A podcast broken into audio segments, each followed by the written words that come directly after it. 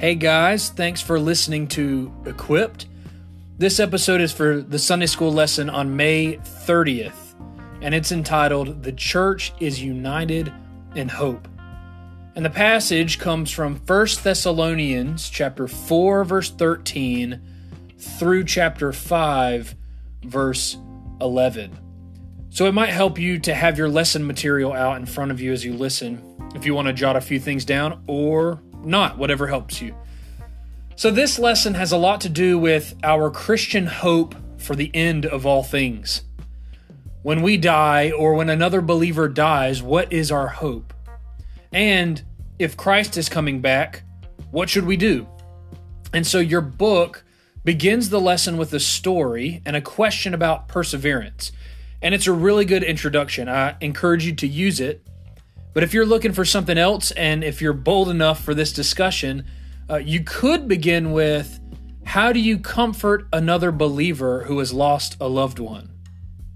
Right? What do you say to a church member who's grieving the death of a family member?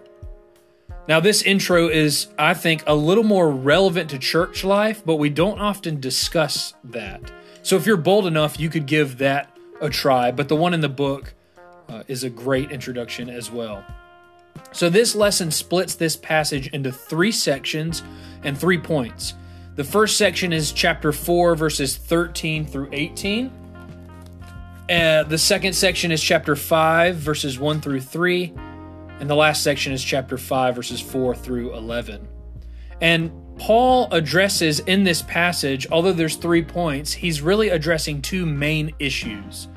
And so the first is introduced in verse 13 when he says, But we do not want you to be uninformed, brothers, about those who are asleep, that you may not grieve as others do who have no hope. So Paul was concerned to comfort the believers who had lost loved ones who were also believers, who were grieving their death. That's what he means when he says they have fallen asleep and he's teaching them how to comfort one another when they're grieving a loss. And so, as you think about this passage, you need to ask yourself what is said in these verses that would comfort a Christian who has lost a loved one? You might even tell the class this question so that as you walk through the verses, they're thinking about where does our comfort come from when we grieve the loss of another believer? And the short answer in these verses that you'll see and talk about is because Christ was raised from the dead, believers who have died will be raised from the dead when Christ returns. See, our grief isn't like the grief of unbelievers because our grief is temporary. When Christ returns, the dead will be raised and we will be reunited with other believers. So we grieve, but we grieve with hope through Christ. On the flip side, the sobering reality is that unbelievers grieve, Paul says, without hope.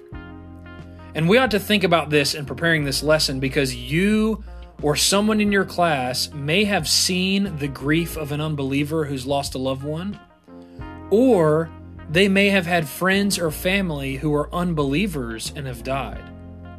Now, you won't have time to take a deep dive in this issue during Sunday school, but you need to listen really well so that if you hear of these issues or somebody struggling, we can have future conversations. You can have conversations with them. You can bring others in to have conversations and comfort them, which is one of the applications of this passage. But for now, we should remind ourselves and others in this issue that we, as Christians, we rest in two things the sovereignty of God and the goodness of God. God is always totally in control, and He's working all things out for His purposes, and He is always totally good and working all things out for His glory and the good of His people. So we trust in God's goodness and His sovereignty. And then the second issue that Paul addresses is in chapter 5, verse 1, when he says, Now concerning the times and the seasons, brothers, you have no need to have anything written to you. So the issue is, when is Christ going to come back? Notice first, he says he has no need to write anything to them. Now, this is super helpful to us, I think, because it tells us that these believers, they knew this truth, but they needed constant reminders. And so, even if these truths seem obvious to us, even if it's obvious to our class, we need to remember these truths time and time again. We need to remind ourselves and encourage each other with these truths. And Paul in this issue never really says when Christ will return, but he says how. So you might want to emphasize we don't know exactly when, right? and we never will know exactly when, but we know how. We know He will come suddenly. And just like Paul highlighted the stark difference between unbelievers and believers when it came to grief, he does the same thing here when it comes to Christ's return. To unbelievers, it will come like a thief in the night, he says. He uses some really helpful analogies. He says, a thief in the night and labor pains of a pregnant woman. Right? So you get the point. The point is, unbelievers don't see it coming. But Christians, he says, do. We don't know when he'll come back, but we know he is definitely coming. And so we have to live and prepare. And that's the points in your lesson. Uh, Paul says we prepare by putting on the breastplate of faith and love and then the helmet of the hope of salvation. So we persevere in the faith, we trust God, and we love one another. And he ends this section the same as he did that first section. He says, encourage one another with this. So let's wrap up with just some takeaways that are not necessarily in the book, but you may choose to use these as application. You may add them to the lesson, or you use what's found in the lesson. It's at your discretion. But the first takeaway is this this is a good lesson to highlight the urgency of sharing the gospel.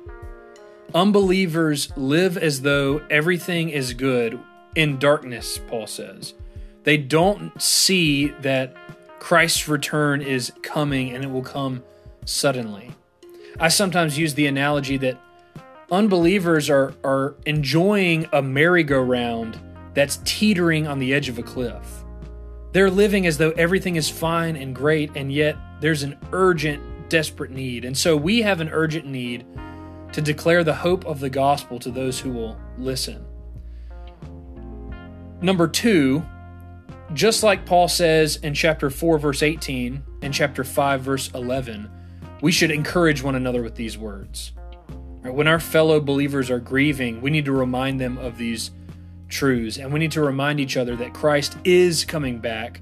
So we need to hold on and keep the faith.